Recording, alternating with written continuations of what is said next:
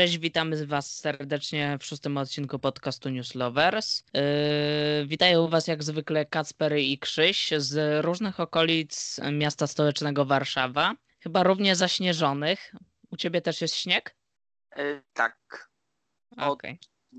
Domyślałem się. Ma być coraz zimniej, więc no zobacz, yy, na razie się utrzymuje, ale ja mam górki przed domem, to dzieciaki zjeżdżając na sankach zdarły już śnieg. Więc no. Znaczy teraz I... jest mało, jest taki mało lepny, więc bałwana udało mi się zrobić jeszcze e, wczoraj, ale dzisiaj to już raczej. Już dzisiaj sypki, bo ja wczoraj byłem na spacerze, to wziąłem sobie w łapki, to faktycznie były lepki. E, dosyć o śniegu. E, co tam u ciebie, Kasper, w ostatnim tygodniu i no, ogólnie? Nawet spoko. Jeżeli tak nawiązując do naszej tematyki, to ciągle czytam Władcę Pierścieni. No, ale jestem też trochę zirytowany, ponieważ y, nigdzie nie znalazłem odcinków WandaVision. Tak, bo y, w piątek 15 y, stycznia miały premierę na Disney Plus pierwsze dwa odcinki pierwszego sezonu serialu WandaVision z tego co widziałem, ma procentowo i gwiazdkowo i znaczkowo ogólnie dość pozytywne recenzje, więc no i ogólnie ludzie zewsząd raczej piszą, że fajnie i że czekają na więcej. My nie mieliśmy możliwości odpalenia sobie legalnie w Polsce mm, brytyjskiego czy też amerykańskiego Disney Plus i nie mieliśmy skąd spiracić, więc e, w najbliższym czasie nie zanosi się u nas w podcaście na recenzję WandaVision raczej. Wątpię, żeby to nastąpiło w ogóle. Ewentualnie później zrobimy, jak już będzie w końcu Disney Plus w Polsce, podejrzewam, że pod koniec tego roku, to może byśmy tak teraz myślę, że zrobili taki odcinek kompilację, że podsumujemy jakby to, że Marvel wszedł na rynek serialowy tak naprawdę w tym roku. Ja mam nadzieję na trochę optymistyczny, bardziej optymistyczny scenariusz, czyli gdzieś w połowie roku już bym e, chciał, żeby się... Znaczy, wiadomo, że chcielibyśmy, ale no, z przykrością oznajmiam, że wątpię, no niestety. Mm, pozostając w temacie franczyzy Disneya, znowu nam się to prawdopodobnie rozwinie, 29 stycznia, z tego co pamiętam, miała być u nas premiera w końcu nowej animacji Pixara Soul, czyli Co w duszy gra, która na Disney Plus i w kinach na świecie pojawiła się już 25 grudnia zeszłego roku. Jednak ponieważ e, nasz rząd zdecydował, że do końca stycznia utrzyma się zamknięcie wielu branży, w tym właśnie kin, no to jakby ta data premiery jest już oczywiście nieaktualna. Natomiast nie wiemy, co w związku z tym, bo Disney, z tego co widziałem, nie podał oficjalnego komunikatu o, tym, co dalej z tą datą premiery niby ma się stać. Wiesz coś? Czy też nie masz żadnych informacji na ten temat? Nie mam, natomiast się obawiam, że spowoduje to też przesunięcie y, następnej produkcji, y, Rai. Mhm. Nie jest to wykluczone, chociaż jeśli otworzą kina, no to może nie, ale jest to prawdopodobne w sumie. No szkoda w sumie. Szkoda dlatego, że mm, tak jak mówiłem już wcześniej, ja czekam na ten film.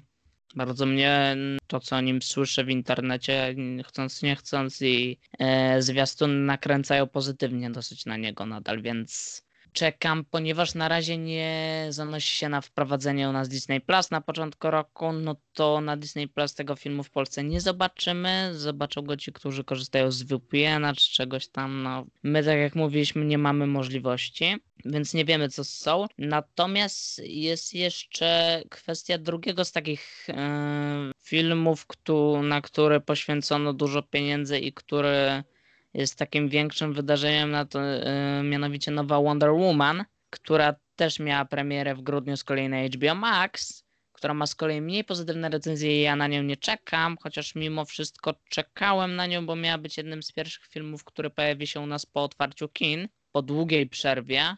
Ja już pomyślałem sobie, że pójdę do kina na cokolwiek, więc i premiera Wonder Woman z kolei wiadomo nam na jaki czas została przesunięta. Teraz data to jest, mm, teraźniejsza data premiery to jest 12 lutego tego roku. No zobaczę, czy pójdę, ale raczej nie. Okay. A ja chyba pójdę, żeby po prostu już pójść na cokolwiek jak Quincy otworzą, bo mam nadzieję, że jak się skończy styczeń, to od lutego zdecydują się jednak zdjąć część obostrzeń i między innymi otworzyć kina u nas. Bardzo bym tego chciał, no ale no nie wiadomo. Okej, okay, z takich jeszcze informacji wstępnych, która może, którą możecie zainteresować, to jest to, że pojawi się nowy film braci Russo całkiem niedługo, Tomem Hollandem w roli głównej. I film będzie miał tytuł e, Cherry i będzie to e, autobiograficzna historia byłego medyka, który służył podczas e, wojskowej misji w Iraku i ten mężczyzna grany przez Toma Hollanda po powrocie do kraju mm, dostał takiego zespołu stresu pourazowego, który wpędził go mm, w uzależnienie od pewnych substancji, e, przez które tracił pieniądze, co z kolei zmusiło go do rozpoczęcia kariery jako napadacz. Mogę to tak określić? Nie wiem, czy, nie wiem, czy to słowo jest odpowiednie, ale e, jako osoba napadająca na banki, no czyli de facto złodziej. I e, to jest historia oparta na faktach ogólnie, bo y, historia tego mężczyzny jest prawdziwa i on w 2011 roku wpadł w ręce policji i teraz przebywa w więzieniu. I właśnie w tym więzieniu napisał książkę, która y, zainspirowała braci Russo do stworzenia właśnie tego filmu z Tomem Hollandem. I wczoraj dostaliśmy zwiastun tego filmu i on nie pamiętam kiedy, ale jakoś chyba jeszcze w tym roku zadebiutuje na Apple TV Plus. Szczerze, to jest coraz e, ciężej mm, w dzisiejszych czasach nam e, oglądać, co nie? Że wszystko jest na wyłączność e, danej platformy na przykład. No, to stwarza pewne komplikacje tego, że część mamy tutaj, część mamy tutaj. Tutaj nie istnieje jeszcze coś takiego jak w rodzaju telewizji kablowej, ale łączącej platformy streamingowe, że na przykład wybierasz pakiet, w którym są jakieś dwie, trzy platformy i e, nie płacisz sumy cen e, abonamentu miesięcznego z tych platform, tylko jakąś cenę obniżoną o jakiś procent. To by było w sumie ciekawa usługa, myślę. Ale też wydaje mi się, że za bardzo rywalizują, żeby coś takiego zostało wprowadzone. No myślę, że w pewnym sensie tak. Znaczy to jest główny teraz problem, że tu masz coś, tu masz coś i wychodzi z tego, że musisz zapłacić za wszystko, a te ceny tych platform wcale nie są takie ugodowe, bo Netflix ma podwyższać ceny jeszcze bardziej, a już mm, najniższy pakiet się nie opłaca, no bo tam nie masz nawet jakości HD, a ten średni na przykład to kosztuje już ponad 4 dychy w Polsce, no to to jest, to nie są wcale jak się zastanowić takie małe pieniądze. Disney Plus też już wiemy, że będzie miał jednak podwyższoną cenę niż te 20 parę złotych. E, HBO Max w Stanach kosztuje w przeliczeniu na złotówki około tych 15 dolarów kosztuje mniej więcej więc to nie jest mała kwota, chociaż w przypadku HBO Max, które też ma wejść na rynek polski, mamy jednak informację, że ta cena ma być dostosowana, ale nie znamy tej ceny, więc mm, możemy też założyć, że ona też będzie wysoka i jeżeli by się chciało widzieć wszystko na tych platformach, to musiałoby się je wykupić wszystkie i z tego wcale nie powstaje taka mała kwota. Tak, szczególnie problematyczne jest, kiedy interesują nas na przykład jedna, dwie produkcje i wtedy sens kupowania e, wszystkiego jest taki trochę no, do podważenia. No zwłaszcza jak to są filmy, bo yy, jak jest serial, no to przypadku Netflixa nie, ale innych platform ciągnie się także odcinek z tygodnia na tydzień, tak jak teraz na przykład w przypadku WandaVision. No i to płacisz parę miesięcy, pewnie jeszcze przy okazji coś capniesz, zobaczysz, a film, no to to jest jeden film trwający te mm, do trzech godzin maksymalnie, dajmy na to. I w jego przypadku y, sens kupowania platformy na miesiąc, kiedy chce się obejrzeć ten jeden film, no faktycznie, tak jak mówiłeś, jest znikome. Ale tak y, wracając do tego filmu, to zaciekawiła cię fabuła? Yy, tak. Okej. Okay. On z tego co czytałem, to będzie raczej przeznaczony dla starszych odbiorców. Tak to interpretuję z tych opisów. No, tak to wygląda. Natomiast to, że będzie tam Tom Holland i że reżyserią bracia Russo. Przypadek? Nie sądzę. No tak, już nam w pewnym mm, stopniu gwarantuję, że to będzie produkcja na pewnym poziomie, jak mi się wydaje. Po tym, co bracia Russo na przykład robili e, z uniwersum Marvela, można im zaufać chyba w miarę, tak mi się wydaje. Szczególnie po przykładzie Zimowego Żołnierza, który był, no, jak na Marvela, dosyć ciężkim filmem. Tak. I był ogólnie filmem bardzo dobrym, więc no, może wyjść z tego coś ciekawego, natomiast czas pokaże. Okej, Kasper, czy chciałbyś przejąć pałeczkę i E, rozpocząć nowy wątek? Dobra. Skoro już siedzimy w Marvelu częściowo, e, to chciałbym się podzielić kilkoma plotkami, e, które krążą, e, takimi jak Chris Evans ma powrócić jako kapitan Ameryka do MCU. Tak, podobno jest takie coś, że podobno miałby powrócić nie w solowej produkcji, nie w jakiejś, ale ma odegrać jeszcze niby jakąś rolę w roli Kapitana Ameryki i że niby z MCU i Disneyem yy, Chris Evans teraz prowadzi yy, negocjacje, z tego co mi się wydaje. Przynajmniej tak głoszą te plotki.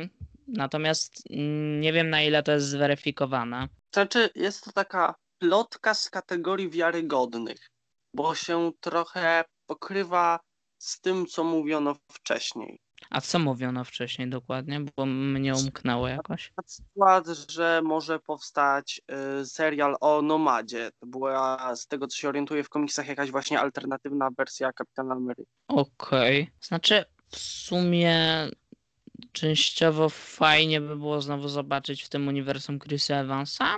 Mm, Natomiast z drugiej strony ja bym go chyba jednak bardziej chciał zobaczyć w bardziej indywidualnych produkcjach i jednak, żeby powoli jednak ci starzy aktorzy związani dotąd z MCU powoli, że tak się wyrażę, yy, usuwali się i dawali miejsca czemuś nowemu. Bo tak jak teraz wspominaliśmy we wcześniejszych odcinkach, nowa faza jest też kontynuacją pewnych wątków, jednak część wątków została zamknięta i rozpoczynamy w niektórych aspektach teraz w MCU nową historię, więc wydaje mi się, że powroty starych postaci, których wątki zostały zakończone w pewien dosyć definitywny jednak sposób, nie są takie konieczne. Y, Tak, według mnie jakby tworzenie nawet małych ról pobocznych po prostu trochę odbiera e, niesamowitości temu e, końcu e, tych postaci. Na przykład, weźmy na przykład Gwiezdne Wojny, które się skończyły no, w powrocie Jedi, Spoilery. według mnie do powrotu Jedi, nie, nie tylko. Tak, wszystko miało sens. Anakin jako wybraniec przywrócił równowagę, nawrócił się i tak dalej. I ja nie miałem problemu do sequeli, dopóki opowiadały oddzielną historię, czyli e, do ostatniego Jedi. Ponieważ to miało sens po prostu, nowe pokolenie, nowe zagrożenie i tak dalej. Natomiast strasznie mnie zdenerwowało podłączanie tego na siłę właśnie do tej sagi e, Skywalkerów, e, praktycznie jednego Skywalkera, poprzez tego Palpatina, bo to jakby odbiera wszystko z tego poświęcenia, a No, potem nagle tak. przychodzi Rey i rozwala jej. Znaczy kiedyś, tak jak już mówiliśmy chyba w zeszłym tygodniu, e, cały wątek Palpatina i cały sens postaci Palpatina, cały sens tego filmu Gwiezdne Wojny Skywalker Odrodzenie jest bardzo znikomy i bardzo niejasny i no to jest przykład, w którym nie wiadomo, co twórcy tak naprawdę mieli zamiar osiągnąć poprzez e, scenariusz i tak dalej. To I- znaczy, mam no. wrażenie, że chcieli y, dobrnąć y, trylogią do końca, y, a po prostu na początku się przeliczyli, jeśli chodzi o oczekiwania fanów. Mówię tutaj od pierwszej części. Już Znaczy, no tak, ja rozumiem, że chcieli doprowadzić trylogię do końca. i Ja bardziej, mm, bardziej mnie to ubodło takie wrażenie po prostu przy tej ostatniej części i nawet już to było widoczne w The Last Jedi, że twórcy nie mają spójnego i konkretnego planu na tą serię. Natomiast moim zdaniem, jeżeli planuje się mm, jakąś historię, która ma być rozgrywana na przestrzeni filmów, e, to się częściej dzieje w przypadku seriali, to ta historia oczywiście może być w trakcie edytowana, zmieniana. Nie mam nic przeciwko temu, jeśli robi się to w spójny, dobry sposób, ale jednak chcę, żeby jakiś mocniejszy, mocniej zarysowany szkic i plan na tą serię filmową, ten serial, był zarysowany przed rozpoczęciem jakichkolwiek prac nad. Bo jeżeli nie mamy spójnego planu, to tak jak w przypadku Gwiezdnych Wojen, to widzimy doskonale, zaczyna nam się coś sypać. E, Ja osobiście w miarę lubię ostatniego Jedi, ale wracając do tematu, e, widać, e, że George Lucas, który był reżyserem w oryginalnej trylogii tylko Nowej Nadziei, jakby nadzorował pracę nad kolejnymi częściami i dlatego to było spójne. Znaczy tak, no i e, nowa trylogia też miała producentów, ale niby ktoś to nadzorował, ale nie widzieliśmy tej spójności. I jeszcze wracając do tego ostatniego Jedi nieszczęsnego, ja nie przepadam, tak? Ale nawet nie o to chodzi. Nie chodzi o to, czy ktoś lubi ten film. Nawet ty, osoba, której się ten film podobał, Zresztą w międzyczasie dużo osób na temat samego filmu zmieniało zdanie i mówiło, że jednak film jest dobry i im się podobał. Nie jestem jedną z tych osób, ale nie o to chodzi. Chodzi o to, że przez ostatniego Jedi można zauważyć, że w yy, Przebudzeniu Mocy rozpoczęto pewne konkretne wątki. Natomiast yy, i w następnej części trylogii, ostatnim Jedi, oczekiwalibyśmy, że te wątki będą rozwijane, kontynuowane. Natomiast w ostatnim Jedi było widoczne to, że większość wątków olano po prostu. Tak, i też właśnie wynika to z tego, jak bardzo prowizoryczny też był scenariusz do e, Rise of Skywalker, ponieważ e, został uśmiercony Snow i teraz trzeba było wymyśleć, kto ma być tym złym. I to był taki problem wszystko. Tak się nie zgrywało. No, no właśnie o tym mówię, że nie było spójnej całości. E, Przepraszamy od razu za wszystkie spoilery. My jakoś napiszemy, może wsadzę to na miniaturkę albo do tytułu, albo do opisu, że znajdują się spoilery, żeby nie było w topę. Mm, nieważne. E, Przypomnisz mi, od czego zaczęliśmy w ogóle ten wątek? Bo. A, od e, Kapitana Ameryki powracającego, okej. I teraz, bo. No bo. E, No, bo wciągnęliśmy się znowu w Gwiezdne Wojny i, no, i odeszło od tematu i mój mózg przestał pracować e, odpowiednio. E, teraz gdyby połączyć to, co mówiliśmy o Gwiezdnych Wojnach, z, e, złączyć to do końca z wątkiem tego, że Chris Evans jako jakaś postać miałby powrócić do MCU. Mm, kontynuując to, w MCU była duża ilość postaci, które były od początku wysuwane na pierwszy plan i które w Avengers Endgame y, lub nawet w Infinity War y, miały zakończoną historię. Mm, Było też mnóstwo innych postaci, których historia mimo wszystko nie została dostatecznie rozwinięta, y, a jest jeszcze czas na eksploatację tych postaci. To, e, co mówiliśmy w zeszłym tygodniu, czy tam dwa tygodnie temu, o postaci Tora, która nie była rozwinięta dostatecznie.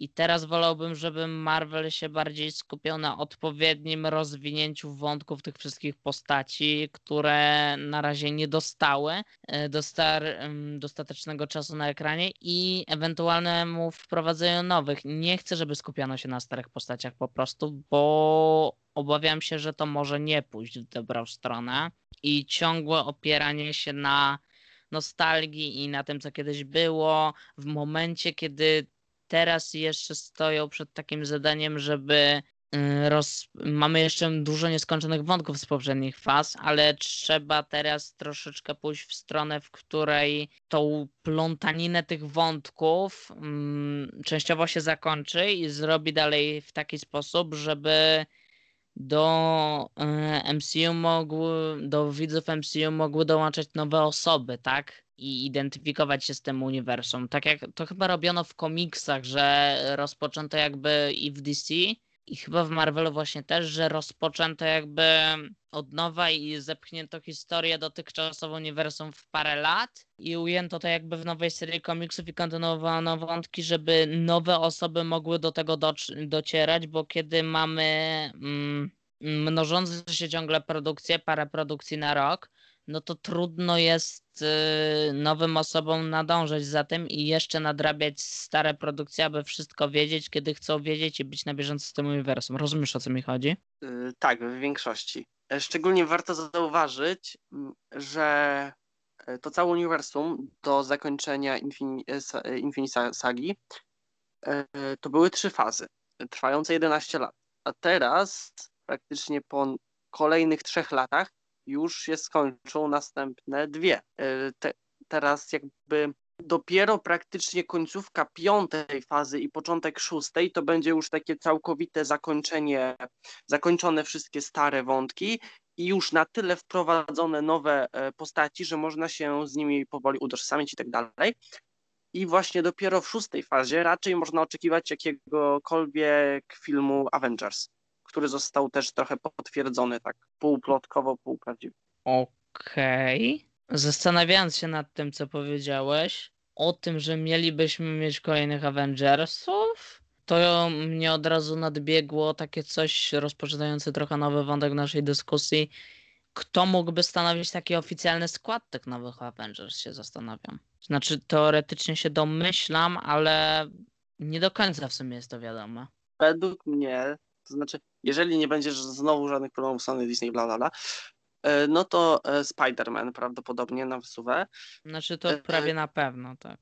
Tak, Kate Bishop, Ironheart, War Machine nie wiadomo, jak w jego serialu się potoczy jego historia. Strażnicy Galaktyki to są Strażnicy Galaktyki. Doktor Strange prawdopodobnie też pozostanie w swoich magicznych sprawach. She-Hulk, możliwe. Jeszcze możliwe, jeszcze mamy Falcona z tego mm, No starego no, uniwersum, mamy Falcona i Zimowego Żołnierza. To też by było bardzo prawdopodobne. I mam jeszcze Kapitan Marvel.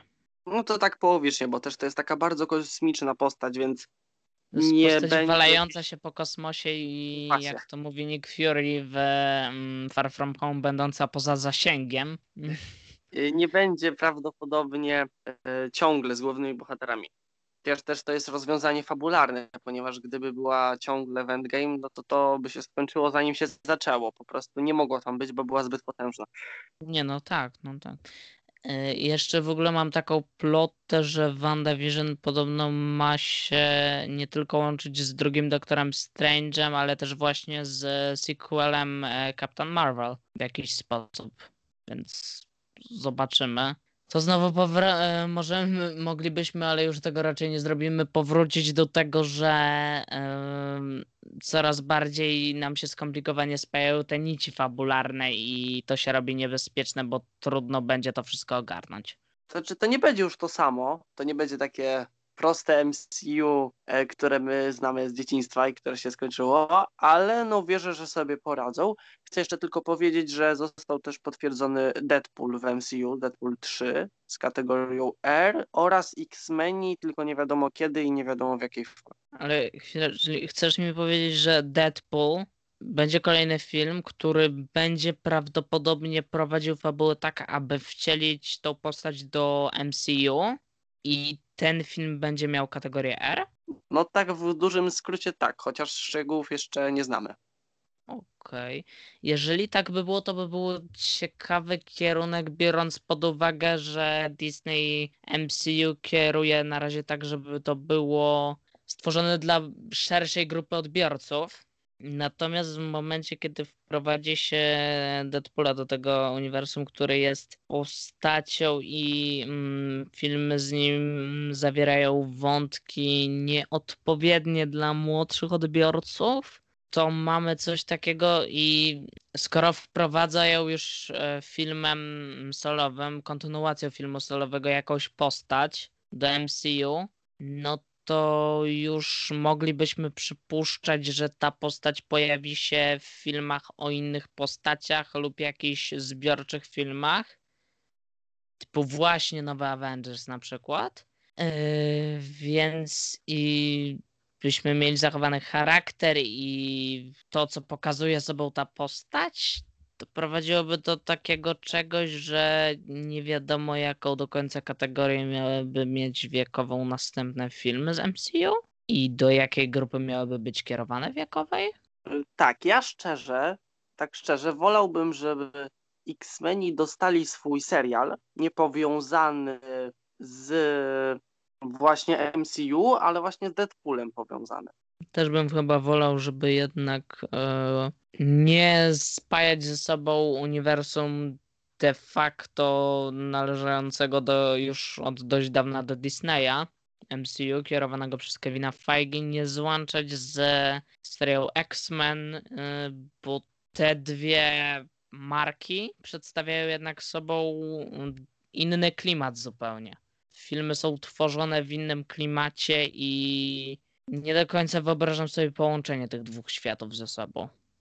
Tak, i ciężko to by było też wszystko wyjaśnić po prostu, że co robili X-Men podczas tych wszystkich wydarzeń, ponieważ jedną postać taką jak Deadpool da się spokojnie wyjaśnić, ponieważ to jest taki, jakby to powiedzieć, bohater poziomu ulicznego. Mhm.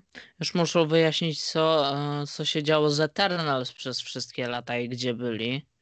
Już pojawiały się jakieś plotki na temat tego, jak, gdzie byli, ale to się okaże tak naprawdę przy premierze filmu. Więc wprowadzanie kolejnych postaci, tak jak powiedziałeś, wiąże się z tym, że musimy jednak streścić ich dotychczasową historię, bo na pewno nie zrobi się czegoś takiego, że będziemy mieć kolejne spin-offy opowiadające ich historię kilka tam lat wstecz, bo to by nam zagmatwało już i tak zagmatwane uniwersum do takiego poziomu, że wątpię nawet przy dużych staraniach producentów i scenarzystów, żeby mm, jakakolwiek osoba była w stanie w tym Galimatiasie się odnaleźć. Więc, no tak jak mówiłem, wolałbym, żeby to było oddzielone od siebie. Bo nie gmatwajmy za bardzo, tak? No bo to nie doprowadzi jednak do niczego dobrego, jakkolwiek by się starali, według mnie. Mam takie przeczucie, że my tu sobie snujemy teorię, a możliwe, że już w pierwszych odcinkach WandaVision coś się pojawiło sugerujące co, o czym dyskutujemy i taki trochę... Znaczy wątpię, żeby w pierwszych dwóch odcinkach, które um, umówmy się prawie na 100% są odcinkami takimi dopiero wprowadzającymi nas w to, Mm, tą historię. E, byłyby jakieś znaczące fragmenty dotyczące informacji na temat tego, co dalej ma się dziać z tym uniwersum. Myślę, że to się będzie rozwijało dopiero w następnych odcinkach. W internecie jest dużo takich spoilerowych omówień od szczęściarzy, którzy mają dostęp do Disney Plus i mogli sobie, mm, znając angielski, obejrzeć te dwa pierwsze odcinki. My nie jesteśmy szczęściarzami, ale ja nie chciałem czytać tych omówień, no bo potem bym oglądał te dwa odcinki w końcu, kiedy Disney Plus trafi do Polski, albo kiedy będzie się dało ten serial w jakiś sposób sfinrocić i no nie lubię takiego zagrania, że wiem co się dzieje i tak to oglądam, bo umówmy się, to nie, to odejmuje frajdę z oglądania, tak? Więc wątpię, żeby w pierwszych dwóch odcinkach, tak jak powiedziałeś, się pojawiły jakieś istotne elementy, natomiast no jakaś tam szansa jest, że coś by się mogło pojawić chyba trzeba już przejść do kolejnego tematu. Okej. Okay. A mianowicie do premiery nowych Samsungów. Jej, no. Mm. Tak, mogę zacząć. Będę znowu czytał cyferki, które nikogo nie obchodzą. W czwartek Samsung zaprezentował nowe flagowce, jednocześnie utwierdzając nas w tym, że Samsung robi porządki w swoich smartfonach i tak jak obawialiśmy się, że idzie on w stronę Xiaomi produkując tysiące modeli rocznie z różnych kategorii, żeby był model dla każdego i w ten sposób utrzymać się na pierwszym miejscu. Tak jednak robią porządki, bo powstają nowe modele z serii A i M, ale mm, Samsung ubija serię Note, proponując nam w jednym ze swoich nowych modeli rysik o tym bardziej zaraz. E, zaprezentowano nam, tak jak się spodziewaliśmy, trzy modele Samsunga Galaxy S21, S21 Plus i S21 Ultra. Może zacznijmy od wyglądu, potem przejdziemy do szerszej specyfikacji. E, jeżeli wejdziecie na stronę Samsunga lub wpukacie sobie w internet, to na pewno zobaczycie, jak wyglądają te telefony. Mm, wiedząc już, wiesz, jak one wyglądają, Kasper, tak? Dokładnie. Upewniam się. My wiedząc jak one wyglądają, raczej już mm, będziemy bardziej omawiać poszczególne elementy tego wyglądu teraz pokrótce raczej. które nam się podobają, slash nie podobają, więc y, możecie w międzyczasie sobie wejść w Google i wygooglać, jeśli to Was interesuje, a nie wiecie, jak one wyglądają. E, przechodząc do setnej sprawy. Moim zdaniem nowy Samsung nie jest najładniejszy. Moim zdaniem jest całkiem ładny do plus. Y, Z Ultra już jest większy problem. To znaczy, y, skupiając się na tych obiektywach, bo to jest chyba najbardziej rażące, według mnie, mm, porównując z S20 Ultra, S21 Ultra ma tą wyspę jednak ładniejszą. Natomiast y, zauważyłeś takie coś, że ta wyspa z aparatami jakby zachodzi na bok w każdym z tych telefonów? Tak, i mi się osobiście to całkiem podoba. Jest takie dosyć oryginalne, ale też dzięki temu sama wysepka może mieć na, na przykład y, nie kolor właśnie y, plecków, tylko ramki. Właśnie o to mi chodzi, bo y, dopóki mamy tą, bo nie mamy też takiego super dużego wyboru kolorów i jak mamy na przykład w zwykłej S21 tą wersję czarną i w tej wersji, o ile dobrze pamiętam, ta wyspa ma właśnie taki sam kolor i się tak naprawdę zlewa z tą budową, jest ok. I mnie się to podoba, to nie razi. Natomiast kiedy mamy tą wersję fioletową, w której ta wyspa jest fikuśnie złota i ona e, jest bardzo widoczna na tle reszty telefonu, to według mnie to przedstawia sobą duży kicz. Mm, to jakoś nie przeszkadza. Raczej jest to wersja kolorystyczna, raczej y, dla damskich klientów. Mnie raczej się podoba. Okej. Ja lubię takie połączenia. No, tak. Szczególnie okej. lubię ten kolor, jakoś taki lekki fiolet, taki ładny. Rozumiem, no ładne. E, fajne, mm, nie fajne, natomiast w przypadku zwykłej jest 21 jest to, że z tyłu mamy plastik. O, To nie jest O, chyba o, do końca ok dowiedziałem. zagrania. naprawdę? Słucham? Naprawdę? Bo się Tak, tym... zwykłej jest 21 mamy plastik, biorąc pod uwagę, że kosztuje leciutko ponad 4000, nie do końca to jest odpowiednie. Chyba najtańsze modele się trochę poniżej zaczynają, ale, ale obsługuje y, ładowanie indukcyjne. A Wiesz, że się nie doczytałem, ale chyba, chyba tak i chyba obsługuje też to ładowanie, że kładziesz jakieś słuchawki, coś tam na mm, pleckach Samsunga i one się ładują. Chyba to obsługuje, więc chyba jest to ładowanie indukcyjne. Nie wiem. Znaczy, plastik mi nie przeszkadza, ale no, dziwna decyzja.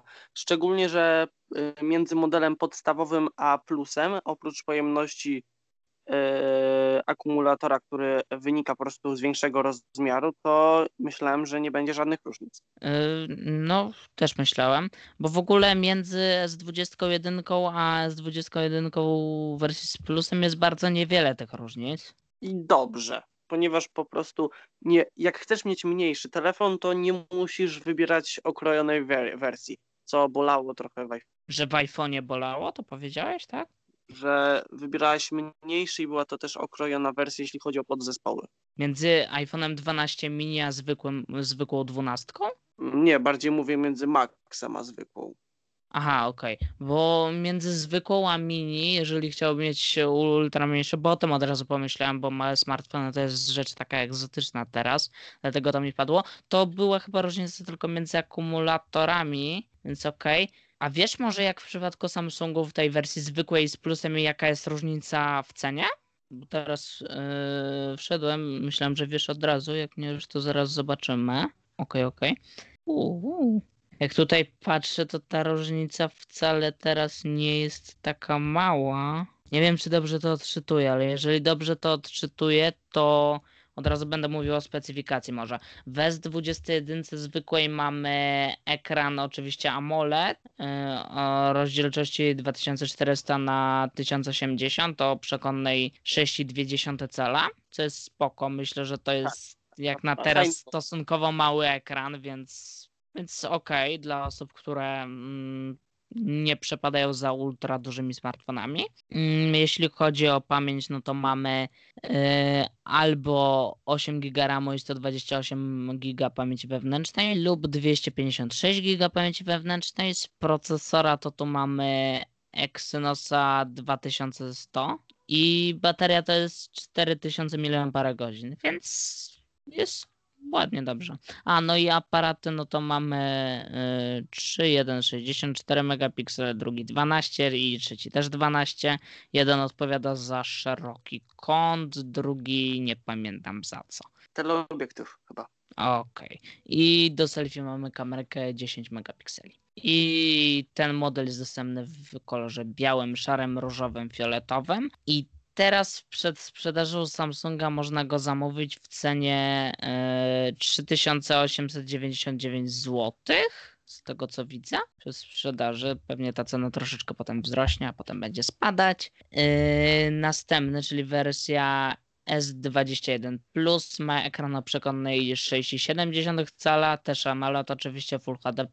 E, aparaty w tym przypadku mamy dokładnie identyczne. Wersje pamięciowe też mamy identyczne. Wzrasta nam pojemność akumulatora, bo mamy tutaj 4800 mAh i jest dostępny w kolorze fioletowym, srebrnym lub czarnym i w przedsprzedażu Samsunga kosztuje 4799 zł.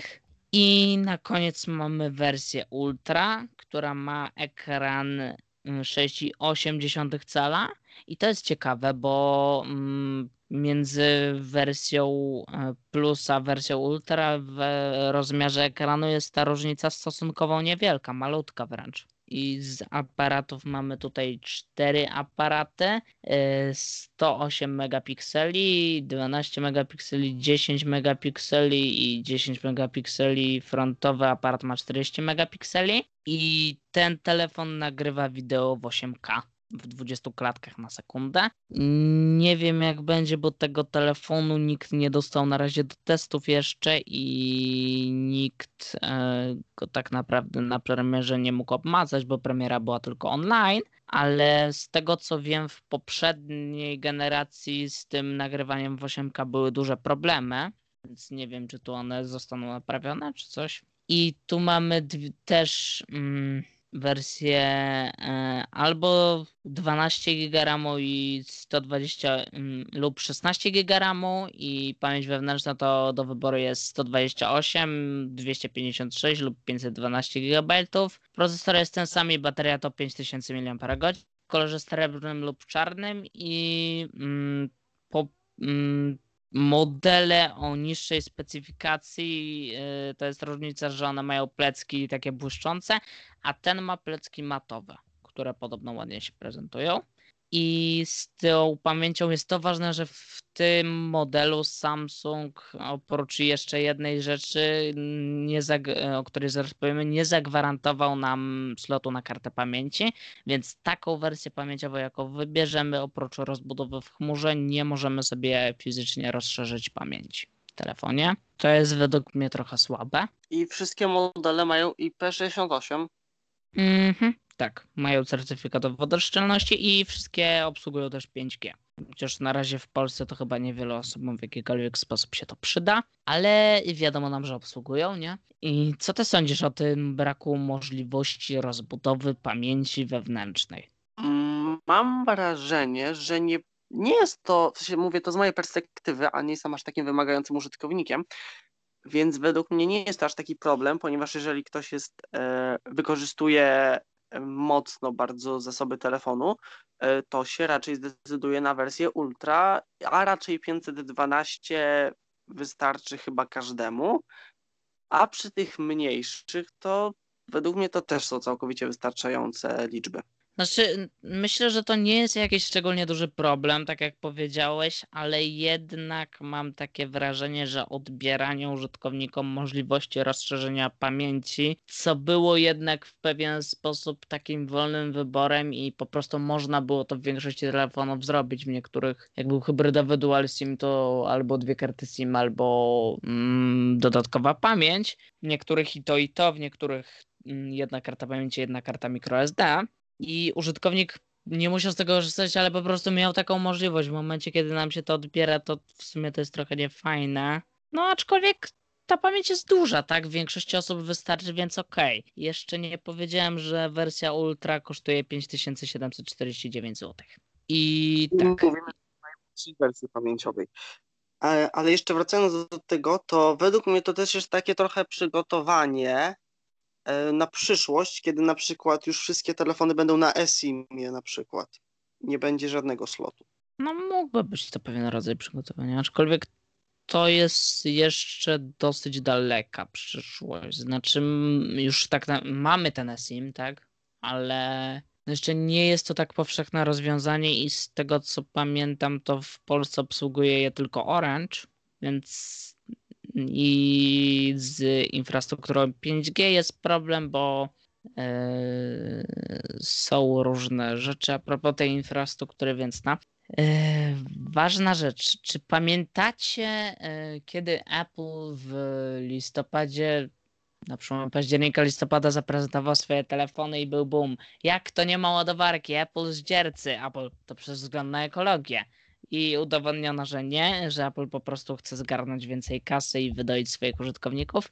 Nikomu się nie podobało. A Samsung zamieścił bardzo ładny zresztą plakacik e, biorący za serduszko, na którym pisał, że z twoim Galaxy jest ładowarka w pudełku, więc nie musisz się martwić, nie kupuj iPhone'a, kupuj Samsunga. Drogi użytkowniku, jeśli chciałbyś kupić nowego Samsunga, nie otrzymasz w pudełku ładowarki. E, w ogóle jest taka zabawna sytuacja, że ja obserwuję fanpage Samsunga na Facebooku i tam teraz on jest zawalony postami reklamującymi nowe S20 i oczywiście w komentarzach jest mnóstwo złośliwych komentarzy użytkowników internetowych. Sam taki jeden napisałem, przyznaję się, e, właśnie, że nie ma tej ładowarki. Na większości takich komentarzy Samsung e, odpowiadał na fejsie w komentarzach, że ładowarkę możecie kupić sobie na naszej stronie, a w zestawie macie kabel. Tak odpowiadano ale w sumie y, trochę mi żal osób, które kontrolują Samsungowe social media, bo mm, nie ich wina, że ich pr, y, pracodawca nie wsadził do tych tele, do pudełek y, tych telefonów ładowarki, więc a oni biedni muszą się zmagać z smutnymi i zdenerwowanymi ludźmi, którzy nie otrzymali ładowarki z Galaxy. No. Chociaż mam wrażenie, że już większy sens by miał też e, brak kabla, ponieważ samym nim nic nie zrobisz, a pudełka byłyby jeszcze mniejsze. Ale tak dla porównania to chyba Xiaomi najlepiej e, zrobiło, no, podążyło za Applem. No, um, nie podmieniając kabla przy okazji, ale jednocześnie oferując szybsze ładowanie i mówiąc, gwarantując, że da ładowarkę, Natomiast dopóki tego smartfona nie ma jeszcze w Polsce w sprzedaży i prawdopodobnie te rozdawanie ładowarek będzie jednak ustalone w zależności od rynku, więc mm, na tą chwilę tak naprawdę jednak nie wiemy, jakaż to sytuacja będzie z tym w Polsce. Gwarantują, że dadzą ładowarkę, zobaczymy jak to będzie wyglądało w praktyce. No jednak mm, bardzo mnie osobiście irytuje, już pomijając fakt, że tej ładowarki nie ma, tak? No i już okej, okay, zdecydowaliście, nie ma sprawy. Tylko po cholerę przed paroma miesiącami śmieliście się z konkurenta, że u nich nie ma ładowarki, a u was jest, jak zaraz robicie to. Serio, nie wiem po co. Szczególnie jest to problematyczne, e, bo nawet jak ktoś ma tą ładowarkę, to na przykład nie obsługuje ona tak szybkiego ładowania. I po co ci szybciej ładujący się smartfon, jak nie możesz go szybciej naładować? Jedyny plus jaki tej sytuacji to może, że bezprzewodowe ładowanie się rozwinie, ale to tak trochę na siłę. Czy też um, taka sytuacja, że może wzrosnąć sprzedaż tych. Yy, ja też bym się skłaniał w takie coś, żeby zakupywać yy, te ładowarki tych takich niezależnych firm, typu jest taka polska firma, nawet Green Cell, która na przykład ma w sprzedaży taką ładowarkę, po prostu, która ma chyba tam 80 watów, obsługuje ładowanie i po prostu umyślnie na tym ma kilka portów, tak? Zwykłe USB, USB-A, USB-C i ona kosztuje chyba tam mm, coś pomiędzy 60 a 80 złotych i zakładając, że ani się jakoś e, upadku, ani piorun nie strzeli w dom, ani nic, kupno takiej ładowarki mm, to jest jednorazowy zakup starczący nam na lata tak naprawdę, jeżeli tak jak mówiłem, nie staną się żadne drastyczne, nieprzewidziane okoliczności. Telefon wymieniamy tak naprawdę wszyscy co średnio dużo ludzi co 2-4 lata, no powiedzmy, tak? I w momencie, kiedy teraz wymienia ktoś telefon i nie ma tej ładowarki w pudełku, no to to wkurza. A mając taką ładowarkę, e, staje się to wiele łatwiejsze i nie, nie trzeba się tym martwić, bo nawet jak producent zmieni w kablu wejście, no to na tą ładowarkę to nie wpływa, bo ona jednak będzie miała prawdopodobnie wszystkie wejścia. E, to nie jest fragment sponsorowany, od razu zaznaczę. E, ja też chcę powiedzieć, że po prostu cała ta podszywka z ekologią jest po prostu no, śmiechu warta, ponieważ ekologiczne byłoby nie wydawanie nowego urządzenia co miesiąc, praktycznie mówię teraz o łącznie wszystkich grupach cenowych, tylko maksymalnie jedno na rok z każdej, rozumiesz, że na przykład w styczniu S, na przykład maju A i we wrześniu M. Taki, taki luźny przykład. To jest szczególna y, prośba do Xiaomi, które dominuje rynek tym, że takie są teorie, że Xiaomi zdominowało rynek, bo robi smartfon dla każdego tak naprawdę, bo produkuje tych smartfonów już tak naprawdę kilkadziesiąt na rok, jakby spojrzeć. No i to nie jest dobra strategia, no bo no, to nie jest ekologiczne i zasłanianie się tym, że to ekologia w przypadku szczególnie Apple, które zmieniło kabel i jest to czyste zdzierstwo. Yy, żal mi, że inni producenci idą w tą stronę, bo działanie na ekologię i tym, żeby produkować mniej plastiku jest jak najbardziej ok i na przykład niedodawanie słuchawek byłoby e, ok, tak jest ok, że nie dodaje się słuchawek do telefonów, no bo takie jak ktoś e, chce kupić sobie profesjonalne słuchawki, to kupi droższe, a jak chce a tak jak zwykłe kablowe, jak mu wystarczą, bo nie jest jakimś melomanem, nie ma wysplimowanego gustu muzycznego, no to ma zapewne w szafie tysiąca, jak nie to pożyczy od rodziny, bo ktoś na pewno ma telefon sprzed paru lat i ma takie słuchawki.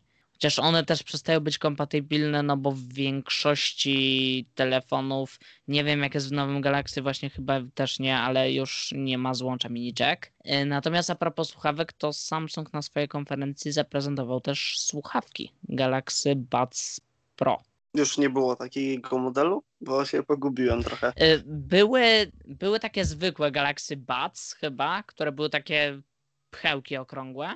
Były mhm. te co były z nimi memy w internecie Galaxy Buds Live, które były w kształcie fasolek takich. Jeszcze były Galaxy Buds Plus chyba. Możliwe, że były. I teraz są e, Galaxy Buds Pro. Czekaj, bo patrzę teraz na stronę Samsunga i żeby się upewnić, czy dobrze powiedziałem. Nie, te nowe to są Galaxy Buds Pro na 100%. Mieliśmy te Galaxy Buds Live, tak jak mówiłem, w kształcie tych mm, fasolek i mieliśmy zwykłe batsy. I poza tym to chyba właśnie nic nie było. Tych bats plus. A może i było coś takiego, kurczę. Tak, były bats plus. Eee... Sprawa się skomplikowała o wiele bardziej niż myślałem, że będzie skomplikowana. A to jak już się bawimy w nomenklaturę, to też taka ciekawostka, że teraz będzie się zgadzał numer każdego y, Samsunga z rokiem wydania z FPS. tak, to też jest spoko ujednolicenie, bo się nawet dziwiłem, że robią coś takiego, że po S10 nie było S11, a teraz nie ma S30, tylko jest S21. No ale okej, okay, no. W tych e, S-kach jednak nie można się pogubić i wiadomo, które jest dla kogo. No mm. raczej. Najgorzej to jest w A, na przykład jak było A5 trzy generacje i Właśnie. teraz sobie tak, teraz Samsung wypuszcza nowego A ileś tam co pół roku i to jest... A40, A41, A41 tak. Plus, dramat. Ja czekam w ogóle, mm, żeby Samsung znowu powrócił, bo kasowanie serii J miało nam zrobić ujednolicenie i przez chyba około rok był taki czas, kiedy wychodziła nam seria S, wychodziła nam seria Note, tam gdzieś na boku te foldy zginane, ale to zupełnie inna kategoria. E, I tak, nie mieliśmy już serii J, tylko mieliśmy serię A.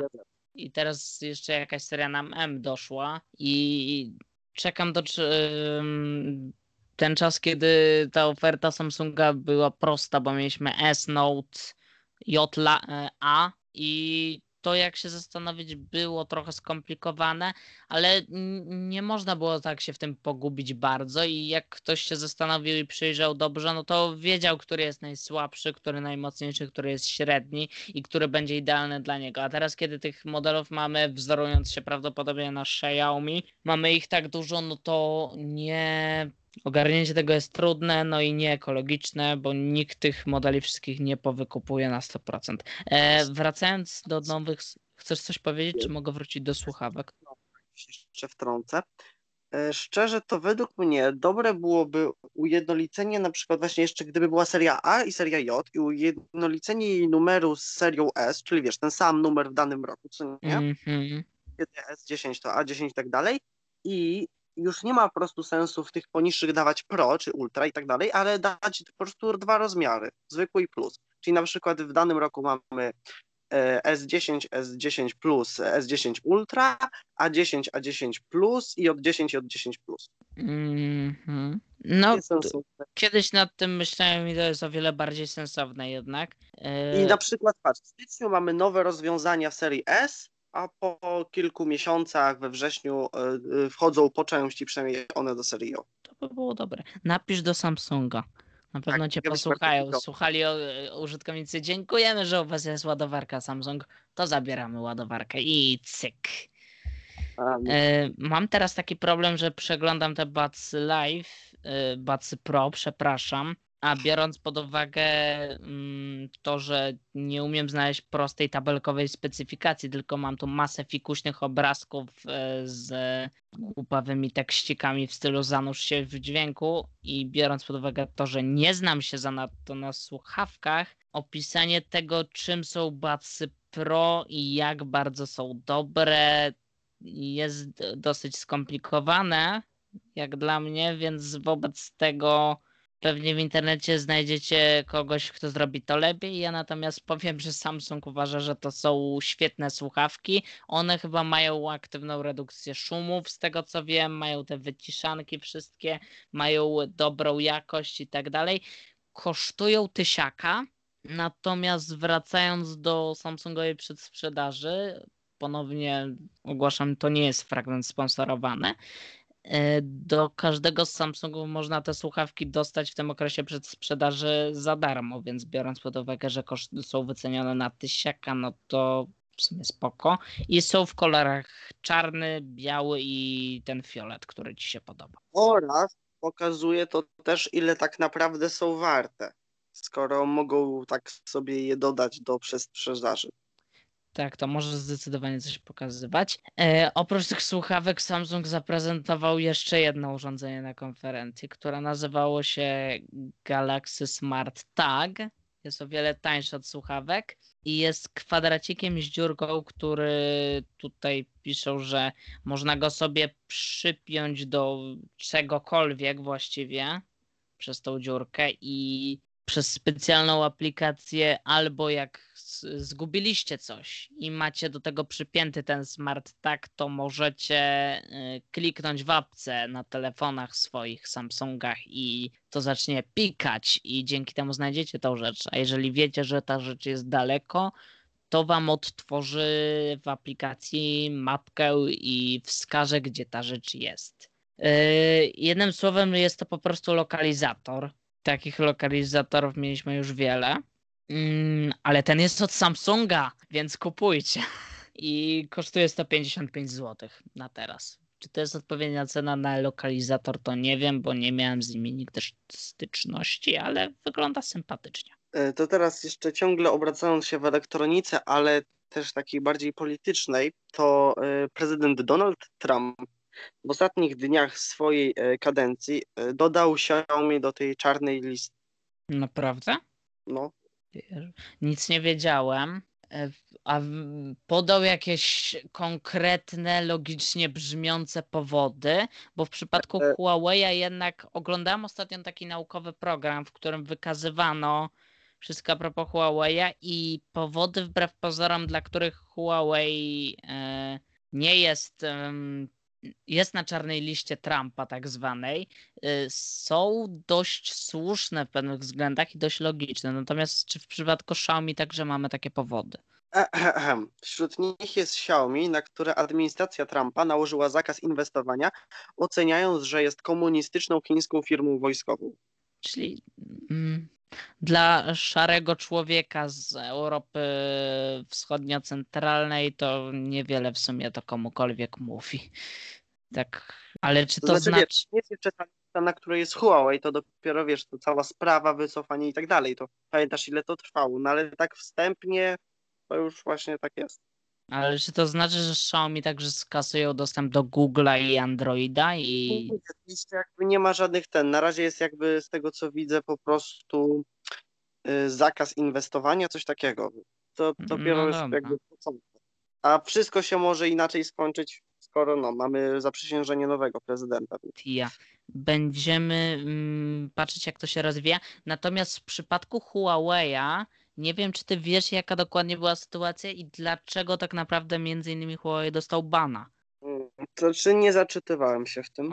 Więc Okej, możesz to ci mniej więcej streszczę, że chodzi mniej więcej o to, że Stany budowały swoją mm, infrastrukturę, sieć 5G, tak to nazwę. I Huawei miał być jednym z głównych partnerów yy, rozwi- mających rozwijać tą sieć. I w momencie, kiedy Huawei'a oskarżono o szpiegostwo, wykryto, że może stanowić zagrożenie i może przekazywać informacje o bo jednak Huawei jest firmą chińską, to jest kraj komunistyczny. I jeżeli Huawei by zbierał informacje, dane i łapał je, dajmy na to do siebie, bez złych celów, tak, po prostu łapał, tak jak większość amerykańskich firm nas im wigiluje i łapie te dane, tak Huawei by łapał dosyć wrażliwe dane z tej infrastruktury 5G, która ma bardzo szerokie zastosowanie i może bardzo wiele, mogłaby bardzo wiele w przyszłości, to Huawei gromadząc takie dane może je w każdej chwili przekazać nawet bez swojej woli e, rządowi chińskiemu, bo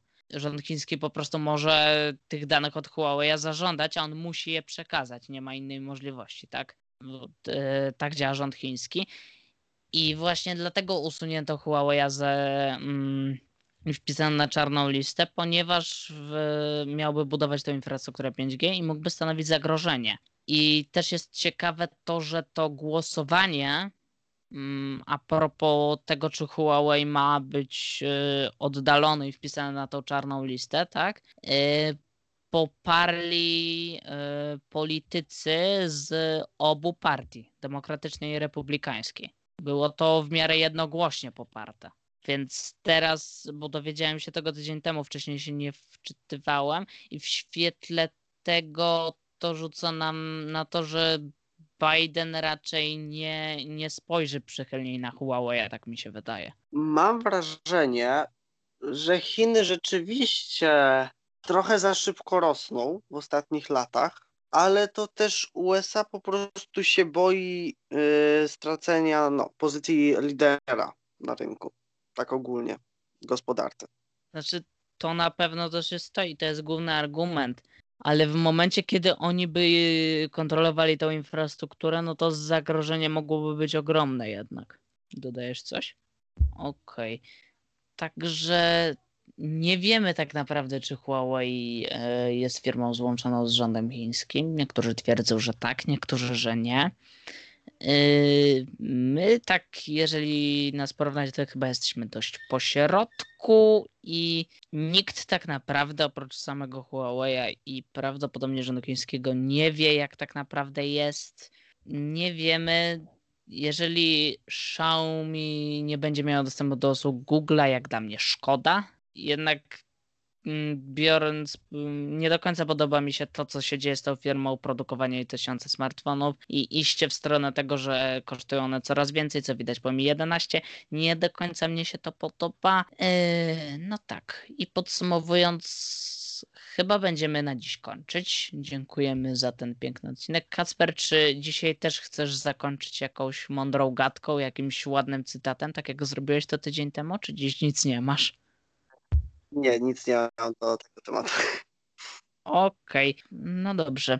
Jeżeli macie w sobie jeszcze dziecko, idźcie na sanki, jeżeli macie w pobliżu jakieś górki. Jeżeli nie macie i twierdzicie, że na dworze jest zimno, brawo, siedźcie w domu przed y, książką, telewizorem, komputerem, czymkolwiek i słuchajcie nas na wszystkich największych platformach podcastowych Spotify i YouTube. Poza tym możecie polubić nasz fanpage na Facebooku, subskrybować nasz kanał na YouTube i to chyba na tyle w tym tygodniu. Mm, Żegnamy się i do usłyszenia za tydzień. Cześć.